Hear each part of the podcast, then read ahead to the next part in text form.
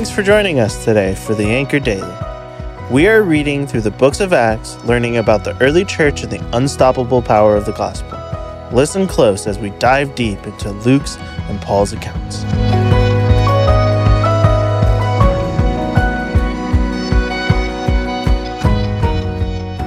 Well, Anchor Daily listeners, it's here, August. And with August comes the end of Acts. Do you know when we started studying Acts? March 28th, over three months ago. Crazy, right? It's a bittersweet day as we finish one of the coolest books in the Bible. Ready for another question? How many years took place during the book of Acts? I'll give you a second to think about it. Okay, got your guess? Pentecost, that's 50 days. Peter and the apostles doing miracles and such. Saul enters the picture. One or two things happen in his time. Doing some math, carry the one. Answer is about 30 ish years. 30 wild and crazy years.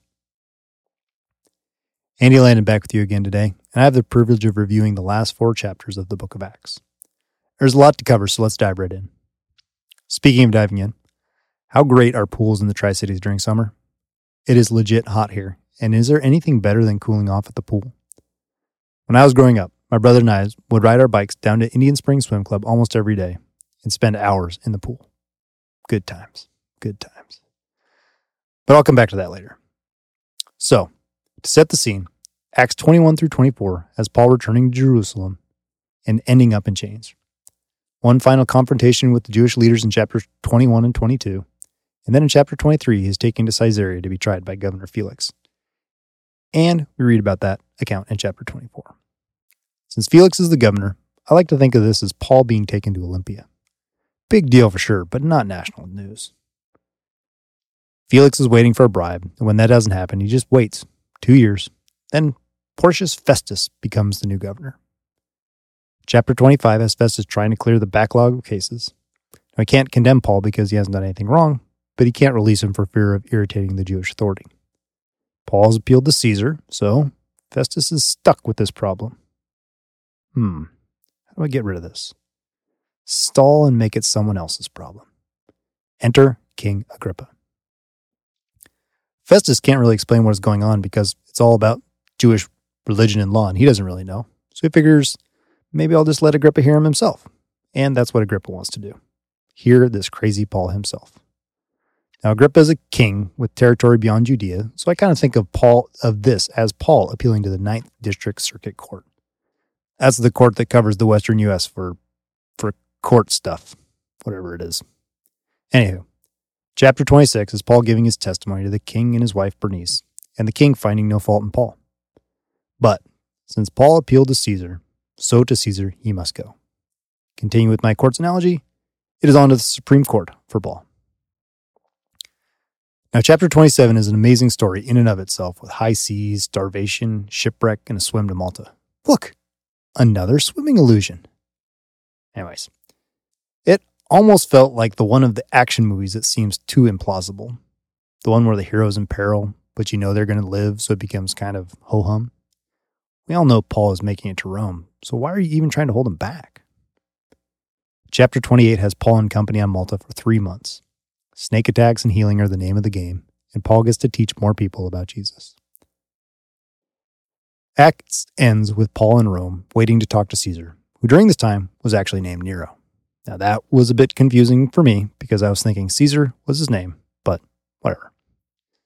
So, Paul is sitting and waiting and hosting people to tell them about Jesus. He was also writing letters, and as a matter of fact, four of those letters would become books in our New Testament.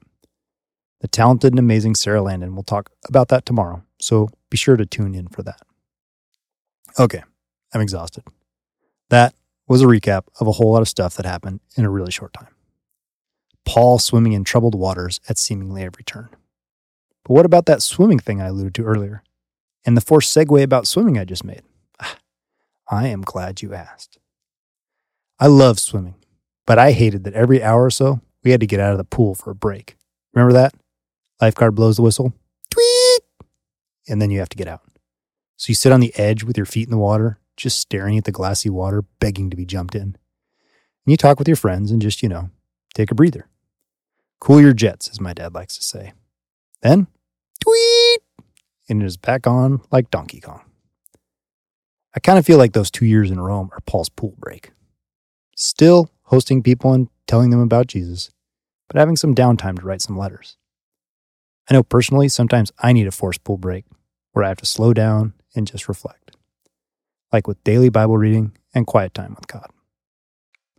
Speaking of daily doses of the Word, I hope you'll continue joining us on Anchor Daily as we move into the rest of the New Testament. A nice five to seven minute pool break during our otherwise hectic days. Catch you later, Anchor Daily listeners.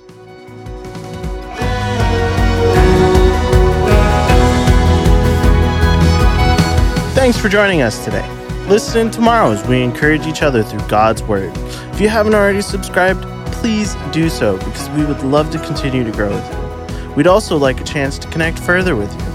If you go to bethel.ch, you can find all sorts of ways to serve, worship, and learn together.